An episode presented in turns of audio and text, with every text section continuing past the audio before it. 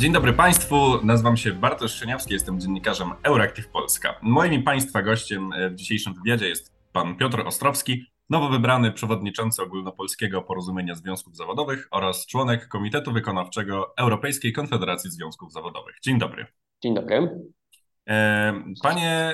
Panie Piotrze, zacznijmy właśnie, myślę, takim ogólnym podsumowaniem tego, jak w momencie, ponieważ w grudniu pan objął stanowisko, został wybrany na nie, to porozmawiamy właśnie o stanie związków zawodowych w Polsce, zanim przejdziemy do samego OPZZ-u, ale jak obecnie ocenia pan stan właśnie uzwiązkowienia polskich pracowników? Jak ocenia pan stan ruchu związków zawodowych polskich właśnie w obecnej chwili? Ten stan uzwiązkowienia na pewno nie jest taki, jaki chciałbym, żeby był, niewątpliwie. Zauważamy trend spadku uzwiązkowienia, to znaczy takiego zjawiska, w którym jednak mniej osób przystępuje do związku, a więcej z tych związków odchodzi z różnych przyczyn. Najczęściej po prostu pracownicy starsi wiekiem przechodzą na emeryturę, a młodzi, nowi członkowie w tym równym stopniu nie zasilają szeregów związków zawodowych, zatem dostrzegamy jednak powolny trend spadkowy. On nie jest silny, taki jaki chociażby był w latach 90. XX wieku, tuż po zmianie ustroju, w sytuacji takich dosyć gwałtownych zmian, także w strukturze gospodarczej. Wtedy to uzwiązkowienie bardzo silnie spadało. Gdzieś na przełomie dekady lat 90. i 2000. ten trend został zatrzymany. Na pewno tego gwałtownego spadku związkowienia został zatrzymany. Natomiast widzimy, że powolutku tych związkowców jest coraz mniej, pokazują to chociażby dane Głównego Urzędu Statystycznego, ale na szczęście nie jest to tak gwałtowny trend, jak jeszcze 30, 25 czy 20 lat temu. No i to jest jedno z głównych zadań w tej chwili przed związkami zawodowymi, przede mną, przed tymi, którzy są liderami organizacji związkowych wchodzących w skład OPZZ czy innych organizacji. Moim zdaniem zatrzymanie, a najlepiej odwrócenie tego negatywnego trendu to chyba najważniejsze podstawowe zadanie dla nas. A czy ma pan może jakieś pomysły, w jaki sposób można odwrócić te tendencje zmniejszenia się liczby związkowców w Polsce? To nie jest proste, nie ma złotej recepty. Kwestia, w jaki sposób nie dopuszczać do spadku uzwiązkowienia, to temat numer jeden także w związkach zawodowych w innych krajach. Naprawdę na palcach jednej ręki pewnie możemy policzyć te kraje, w których uzwiązkowienie nie spada, jest utrzymywany na tym samym poziomie lub wzrasta. Głównie mam tu na myśli kraje skandynawskie. Zatem to nie jest niemożliwe, to można zrobić. Na pewno nie ma jednego idealnego sposobu, ale najczęściej przy tej okazji wspomina się o tym, że po prostu trzeba organizować pracowników w związki zawodowe, w większym stopniu uatrakcyjniać, w większym stopniu przybliżać im to, czym związki zawodowe są, pokazywać, co mogą, jakie mają uprawnienia, po co w gruncie rzeczy one funkcjonują. Są też opracowane w krajach zachodnioeuropejskich specjalne strategie, które pozwalają uczyć liderów związkowych, w jaki sposób uatrakcyjniać się na nowych członków, na nowe członkinie, na nowych pracowników. Tego można po prostu się nauczyć, są wypracowane strategie, pewnie nie czas i miejsce, aby o tym mówić, ale my jako OPZZ już od 2 lat prowadzimy coś, co nazwaliśmy Akademią Organizowania OPZZ i staramy się cyklicznie pewną grupę naszych liderów uczyć tego, w jaki sposób to robić skuteczniej, ucząc się po prostu od tych, którzy takie strategie już od wielu, wielu lat u siebie wdrażają. Mam tu na myśli kraje zachodniej Europy. Jakie pan uważa cechy powinien mieć dobry, aktywny związkowiec, który właśnie chce swoich współpracowników i współpracownic organizować do organizacji? Z moich doświadczeń, z moich obserwacji, z tego, co ja też zdążyłem się nauczyć od innych w tym zakresie mądrzejszych od siebie, to przede wszystkim umiejętność komunikacji. To znaczy, dobry lider związkowy musi umieć rozmawiać z ludźmi, musi umieć też budować sobie strategie krótko, średnio, długookresowe. Dobrze rozpoznać to miejsce, w którym się znajduje, w którym pracuje, wiedzieć, nie tylko dobrze znać strukturę, ale także po prostu to, jak rozmieszczeni są pracownicy, na kogo może liczyć, kto jest potencjalnym naszym zwolennikiem, sojusznikiem, nad kim musimy popracować. Musi mieć zatem bardzo dobrą wiedzę o strukturze społecznej swojego otoczenia. Mam tu głównie na myśli przedsiębiorstwo, w którym taki lider pracuje, bo to tam przede wszystkim zrzeszamy pracowników, przedsiębiorstwo, organizacje, instytucje, jakkolwiek to nazwiemy, zakład pracy, kiedyś się o tym tak to mówiło.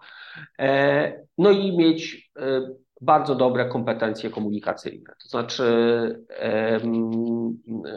dobrze mówić, umieć i lubić rozmawiać z innymi. To jest absolutna podstawa. No, komunikacja w postaci maili czy sprawności w zakresie mediów społecznościowych także jest w tej chwili bardzo ważna, bo niejednokrotnie nie potrafimy, nie możemy nawet dotrzeć do pracownika twarzą w twarz. On pracuje, jest zajęty, po pracy szybko ucieka do domu, więc wszelkiego rodzaju komunikatory, media społecznościowe mogą być tą przestrzenią, tym narzędziem, które taki lider może wykorzystywać. I tego właśnie uczymy. A jaki stosunek do związków zawodowych mają pracownicy w Polsce? Przynajmniej ci, do których członkowie OPZZ-u podchodzą i proponują dołączenie do organizacji.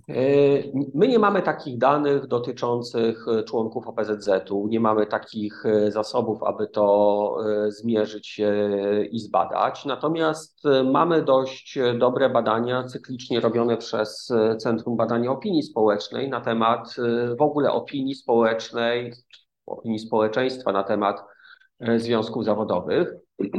I te opinie generalnie nie są złe. One są robione właśnie cyklicznie, systematycznie, więc my mamy też możliwość porównywania, w jaki sposób te trendy się zmieniają. CBOS zadaje takie 3 pytania, powtarza je właśnie cyklicznie i dzięki temu możemy je sobie porównywać, jak one się zmieniają. Po pierwsze pyta obywateli, Polki i Polaków, czy związki zawodowe ich zdaniem są dla kraju potrzebne, czy też są niepotrzebne. I tutaj za jednym wyjątkiem, w roku 2000 było to inaczej, ale generalnie rzecz biorąc przeważają opinie pozytywne nad negatywnymi. Czyli jednak Polacy uważają, że te związki zawodowe są raczej potrzebne. Tych odpowiedzi, jak już powiedziałem, pozytywnych jest zawsze więcej. Za wyjątkiem jednego roku zawsze było więcej niż tych odpowiedzi negatywnych. Inne pytanie, które zadaje CBOS, jest to pytanie o skuteczność, to znaczy czy zdaniem respondentów związki zawodowe są skuteczne. Tutaj już jest gorzej i tu jest sporo do zrobienia i tu jest na pewno przestrzeń nie tylko przed OPZZ, ale w ogóle przed związkami zawodowymi. W jaki sposób zwiększyć swoją skuteczność, bo niestety Polki i Polacy uważają, że związkowcy starają się coś robić, widać ich aktywność, ale nie za bardzo widać efekty pozytywne tej działalności. To może wynikać z różnych przyczyn, być może też nie mają odpowiednich kompetencji i umiejętności, aby tą skuteczność, aby te swoje działania przekuć w skuteczność. Natomiast niewątpliwie tu jest ta przestrzeń. I trzecie takie pytanie dotyczy tego, czy związki zawodowe mają zbyt duży, zbyt mały, czy taki jak powinny mieć wpływ na decyzje władz w naszym kraju. I tu pewnie i pana redaktora, i naszych słuchaczy i czytelników zaskoczę, ale zdecydowana większość Polaków bez względu na rok badania uważała, że ten wpływ jest zbyt mały. Czyli jest takie oczekiwanie, że związki zawodowe powinny w większym stopniu partycypować czy uczestniczyć w życiu publicznym. Tak ja bym interpretował to pytanie. Zatem reasumując, podsumowując, te opinie nie są złe na temat związków zawodowych. No nie przekłada to się zbyt mocno na uzwiązkowienie. Zatem możemy powiedzieć, że jest spore grono osób, które nie należy do związków zawodowych, a z nimi sympatyzuje, pozytywnie je ocenia, w dosyć dobry sposób do nich podchodzi do ich działalności. Natomiast na pewno trzeba zwiększać skuteczność i na pewno trzeba pracować nad zwiększeniem uzwiązkowienia, aby te pozytywne opinie przekładały się na przynależność po prostu. I jeszcze jeden wątek, sądzę, też bardzo ważny. Te pozytywne opinie są wyższe wśród młodego pokolenia. To też może zaskakiwać, ale w grupach wiekowych 18-24 lata czy 25-34 lata te opinie są generalnie lepsze niż dla ogółu respondentów. Dużo gorzej związki zawodowe oceniają osoby w wieku emerytalnym niż osoby młode. I to jest też duży potencjał, ja o tym wiem, wiem, że taki potencjał istnieje i na pewno będę ukierunkowywał też strategię OPZZ i strategie związkowe na to, aby w większym stopniu uatrakcyjnić związki zawodowe dla osób młodych, no bo jeżeli pozytywnie je oceniają, to teraz trzeba zrobić wszystko, aby to się właśnie przełożyło na formalną przynależność. No tak, jest to zdecydowanie okazja do wykorzystania. Jeszcze rozmawiając na temat właśnie ogólnie sytuacji w Polsce, z jakimi problemami najczęściej mierzą się pracownicy w Polsce teraz w swoich miejscach pracy? Moim zdaniem to jest ogólnie rzecz biorąc niepewność.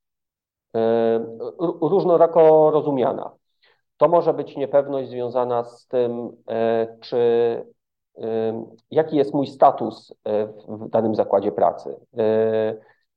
To szczególnie jest związane z sytuacją, w której nie posiadamy umowy o pracę. My to nazywamy umowami śmieciowymi, generalnie inną formę formalnego zakorzenienia niż jest to umowa o pracę, co powoduje niepewność związaną z tym, jak długo będę w tym miejscu, w którym w tej chwili jestem. Nie wiem, czy to będzie tydzień, miesiąc, pół roku, bez względu na to, co mój pracodawca czy zatrudniający mi obiecuje. Oczywiście umowa o pracę sama w sobie też nie daje takiej gwarancji, ale zabezpiecza nas w pewien sposób właśnie w postaci okresu wypowiedzenia, w postaci obowiązku uzasadnienia, takiego wypowiedzenia, co nie zawsze musi być takie dla pracodawców proste. W przypadku tych umów cywilnoprawnych taką umowę praktycznie można rozwiązać z dnia na dzień i to jest wtedy bardzo duży problem. Właśnie takie życie na krawędzi, życie w ciągłej niepewności. My widzieliśmy, jak w praktyce to zjawisko może wyglądać na początku pandemii, kiedy masa młodych ludzi straciła nagle pracę w tych sektorach, które musiały się zamknąć, które musiały wejść w lockdown. Straciły pracę z dnia na dzień, straciły swoje bezpieczeństwo, także ekonomiczne, bo takim drugim filarem na pewno tego bezpieczeństwa jest po prostu bezpieczeństwo ekonomiczne, niepewność co do swoich dochodów, rozplanowania tych dochodów, zaplanowania w ogóle jakiegoś życia w dłuższej perspektywie, co przekładać się może na możliwości mieszkaniowe, bardzo dużo się o tym w ostatnim czasie mówi, czy związane chociażby z planowaniem rodziny. Młodzi ludzie nie będą się decydować na chociażby posiadanie dzieci wtedy, kiedy są niepewni swojej pozycji na rynku pracy, niepewni i tej pozycji formalnej, i tej pozycji ekonomicznej, która jest niezwykle ważna. Bo jeżeli ja nie wiem, czy dziś mam dochody, a za miesiąc mogę ich nie mieć, no to osoba odpowiedzialna raczej nie będzie się decydowała na posiadanie potomstwa, będąc osobą odpowiedzialną po prostu. A przecież no właśnie tego typu decyzje podejmujemy wtedy, kiedy mamy w miarę stabilną, pewną, niezagrożoną sytuację, także na rynku pracy. Zatem niewątpliwie niepewność jest tym głównym problemem obecnie na rynku pracy w Polsce. Okej, no to wiemy już mniej więcej, jaka jest sytuacja ogólnie w Polsce. To jeszcze ostatnie pytanie z tych ogólnych. Jaka sytuacja związkowa jest w całej Europie? W których krajach ma się lepiej?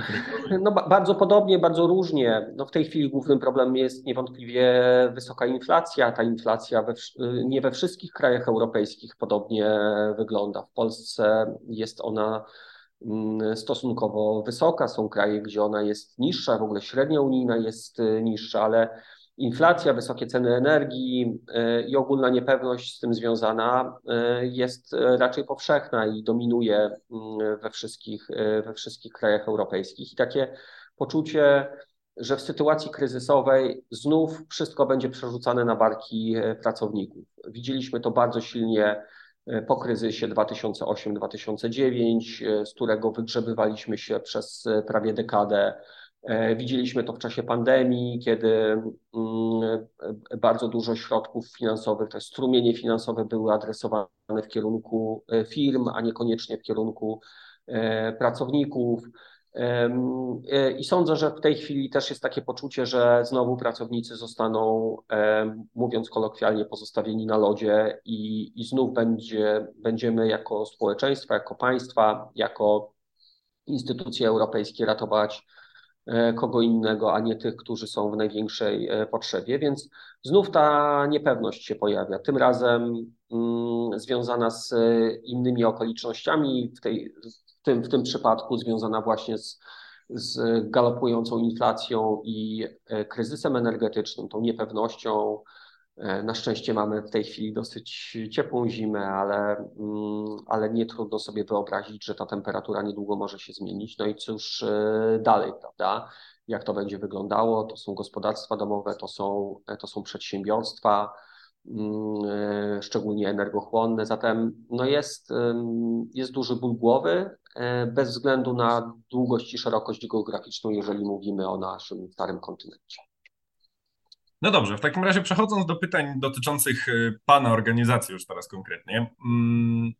Jak ocenia pan stan, w którym w cudzysłowie przejął pan OPZZ? To jest niełatwy moment, dlatego że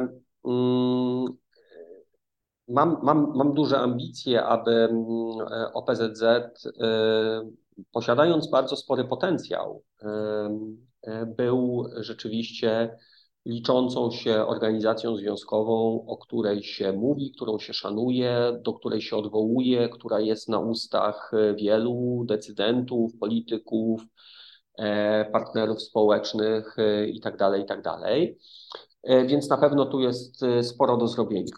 Mówiłem o potrzebie skuteczności i to niewątpliwie jest spore wyzwanie. Ale drugim takim ważnym wyzwaniem jest rozpoznawalność. Sądzę, że związana ze skutecznością i związana z tym, o czym mówiłem na samym początku, czyli w jaki sposób pozyskiwać nowych członków, pozyskiwać nowe organizacje, pozyskiwać nowych pracowników, którzy identyfikują się legitymacją związkową. Sądzę, że klucz do sukcesu leży w tej rozpoznawalności. To znaczy, jeżeli my będziemy w większym stopniu widoczni, jeżeli będziemy pokazywać społeczeństwu, nie tylko pracownikom, ale w ogóle społeczeństwu, ciekawe pomysły, interesujące rozwiązania, trochę przywoływać do porządku decydentów politycznych, władzę, rząd, pokazywać ich błędy, ale także pokazywać, co można zrobić, w jaki sposób dane problemy rozwiązać, zmienić, jakie nowe przepisy wprowadzić w życie. I jeżeli uda nam się z tym, mówiąc brzydko przebić do społeczeństwa, do zewnętrznych obserwatorów, do tych, którzy czytają prasę, słuchają radia, podcastów czy portali, to wtedy będzie łatwiej i będzie to taki mechanizm samonapędzający się, to znaczy większa rozpoznawalność będzie budowała większą skuteczność, a ta skuteczność będzie budowała większą siłę w postaci wyższego uzwiązkowienia, co znowu będzie napędzało rozpoznawalność i tak dalej. Musimy od czegoś zacząć. Sądzę, że tu jest sporo do zrobienia. Tak jak powiedziałem, jest duży potencjał. Ja go widzę. Ten potencjał tkwi głównie w ludziach, w liderach, którym zależy na tym, żeby ta rozpoznawalność była lepsza, żebyśmy byli lepiej widoczni. I teraz to trzeba przekuć w działania, opracować dobrą strategię. Już o tym myślę. Sądzę, że niedługo będzie o PZZ głośniej i o PZZ będzie się więcej mówiło w tym pozytywnym kontekście. Jako organizacji, która ma ciekawe, niekonwencjonalne, czasami takie pomysły, które wcześniej nikt nie pomyślał i nie przyszły nikomu do głowy, które będą poprawiały sytuację pracowników w różnych obszarach, na różnych poziomach. Zatem takie cele przede mną. Takie przyspieszenie, można powiedzieć, takie wrzucenie po prostu kolejnego biegu dla tej organizacji, która dobrze się rozwijała, jest dumna ze swojej historii, ale czasami moim zdaniem musi w większym stopniu patrzeć w przyszłość i myśleć strategicznie w przyszłość. To znaczy starać sobie wyobrazić, czym by chciała być, powiedzmy za 5 lat czy za 10 lat i po prostu to sobie wszystko zaplanować. Jestem raczej zwolennikiem planowania i realizacji kolejnych etapów tego planowania strategicznego niż działania spontanicznego, które ma swoje zalety, ale akurat może nie w tej organizacji. To może jest Pan w stanie uchylić rąbka tajemnicy. Czy ma Pan już jakieś plany albo projekty na nadchodzący 2000, znaczy już ten, który przyszedł oczywiście na ten 2023? Tak. Ja sądzę, że jednym z takich priorytetów, powiem szczerze, to myślałem o tym bardzo mocno także, gdy byłem wiceprzewodniczącym, gdy jeszcze przed wyborami, przed kongresem OPZZ. Sądzę, że takim bardzo ważnym obszarem, który jest niezagospodarowany, trochę mało się o nim mówi, a jest problemem, to jest sądownictwo pracy w Polsce.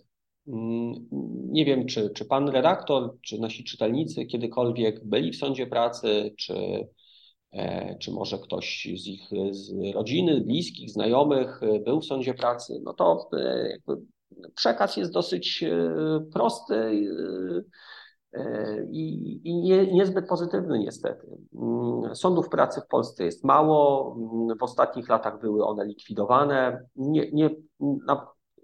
To jest grzech nie tylko obecnego rządu, ale także poprzedniego. Zatem w mniejszych miejscowościach nie mamy w ogóle wydziałów sądów pracy, one są w większych miejscowościach, a w tych większych miejscowościach natłok tych spraw, ich ilość powoduje, że po prostu te sądy się zatykają. Niejednokrotnie w bardzo prostych sprawach, które można by rozwiązać naprawdę bardzo szybko, bo nie budzą wątpliwości, sprawy ciągną się miesiącami, jeśli nie latami. Są przypadki, w których na wyrok trzeba czekać naprawdę kilka lat, a w sytuacji, kiedy jesteśmy na przykład zwalniani z pracy, jesteśmy związkowcem chronionym przepisami ustawy o związkach zawodowych i jesteśmy zwalniani w ogóle bezprawnie, to nie ma co do tego wątpliwości i pozostajemy bez pracy, korzystając z naszych konstytucyjnych praw, pozostajemy bez pracy przez kilka lat, czekając na korzystny wyrok, to jest absolutnie sytuacja, z którą się nie zgadzam i przeciwko której będę protestował i chcę zająć się jako jedną z najważniejszych w najbliższych miesiącach. Znaczy, my musimy mieć sprawne sądownictwo pracy, my musimy w ogóle mieć sprawne sądownictwo, ale przede wszystkim musimy mieć sprawne sądownictwo pracy, tak aby sprawy nie toczyły się latami, a co najwyżej miesiącami. Znaczy, moim ideałem byłoby, gdyby sprawy w sądach pracy kończyły się w ciągu kilku miesięcy. Jest to możliwe, wymaga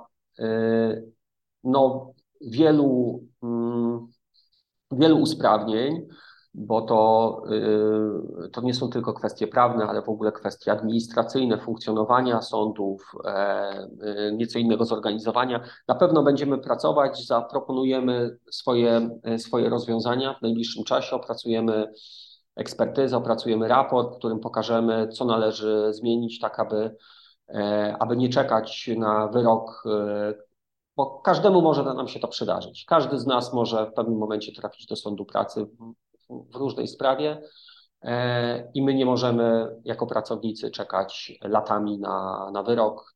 Ten wyrok musi zapadać jak najszybciej. Po prostu sądownictwo w Polsce musi być dużo sprawniejsze niż jest obecnie. Wspominał Pan, że zaskakująco tak naprawdę, no bo szczerze nie spodziewałem się tego, a uważam się za sympatyka związków zawodowych. Mówił Pan, że to młodzi ludzie wypadają najlepiej pod względem właśnie popierania organizacji pracowniczych.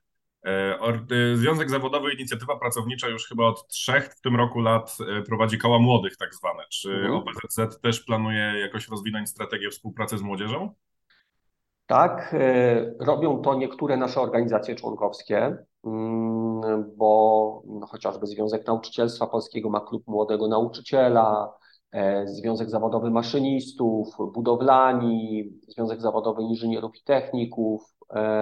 Jest wiele związków należących do OPZZ, bo jesteśmy konfederacją, jesteśmy takim parasolem, pod którym skupiają się inne organizacje. Zatem wiemy doskonale, że w wielu organizacjach, w Konfederacji Pracy, w moim związku, także taka struktura młodych funkcjonuje. Zresztą niedawne uzwiązkowienie jednej z platform cyfrowych jest zasługą właśnie aktywności tej struktury młodych. Zatem w wielu organizacjach takie struktury młodych funkcjonują, natomiast od wielu lat, sam byłem nawet współzałożycielem w 2009 roku, w ramach OPZZ też istnieje taka komórka, która nazywa się Komisja Młodych, której celem jest koordynowanie, wymiana doświadczeń, integrowanie młodych ludzi, młodych związkowców z różnych organizacji już ponadbranżowo, czyli skupiając różnych młodych ludzi ze związków zawodowych należących do OPZZ. No jest to jedna ze strategii, które są podejmowane także. Jest wskazywane w krajach zachodniej Europy jako jeden z mechanizmów, jako jeden z możliwych kierunków działania na rzecz zwiększenia uzwiązkowienia poprzez pokazywanie tego, że w związkach zawodowych są osoby młode, mają coś do powiedzenia, czegoś się domagają, mają jakieś pomysły itd. Więc tak, ale na pewno jest w tej kwestii jeszcze wiele do zrobienia, bo sam byłem kiedyś, jak już wspomniałem, młodym związkowcem, współzałożycielem też Komisji Młodych OPZZ.